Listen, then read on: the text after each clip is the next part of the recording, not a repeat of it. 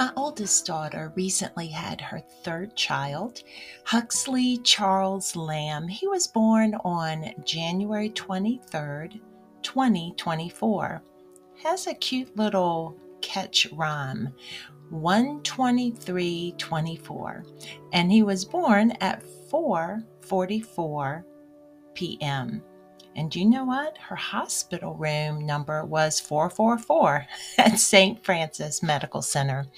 Now, coinciding with this event, I decided to be involved in an online virtual session on the book of First Thessalonians.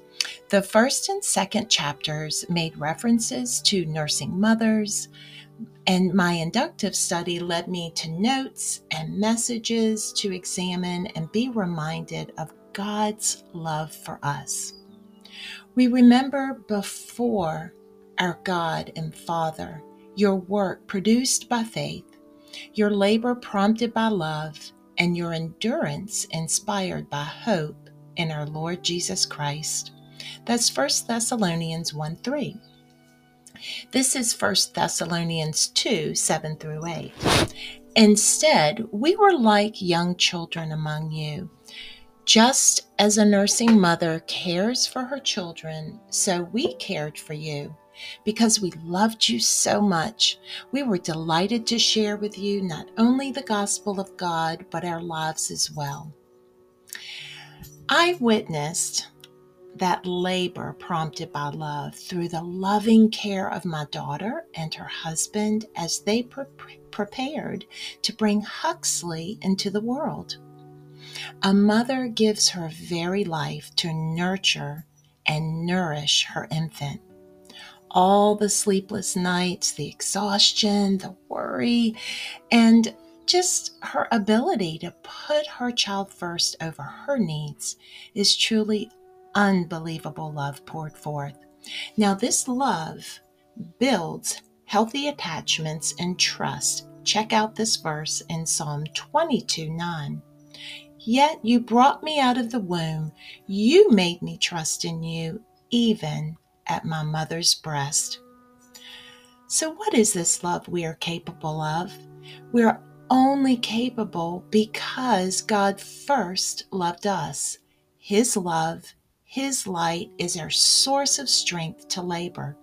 His prompting and love allow us to love when loving is problematic or hard, or maybe in our minds undeserved.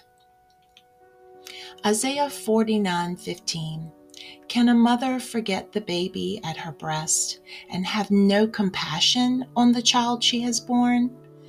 Though she may forget, I will not forget you. Ah, oh, I adore this verse from Isaiah.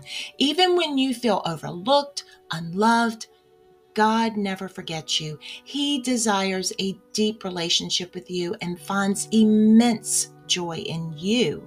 He is involved in every aspect of your life, from the smallest details to the most significant events. During my journey to a work related event, I keenly felt God's presence. I had a rental car that bore my dad's initials. Um, I love you, Dad.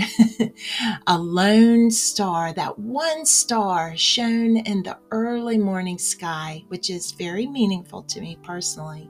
And I really sensed his companionship as I witnessed the sun rise. It was just a single day, a solitary moment and yet God was so tangibly present, like a mother tending to her crying child in the gentle dawn light, providing love and nourishment. There is an expression in our world, I got you, in response to someone asking for help, and I love hearing it and I love saying it. My friend, he's got you.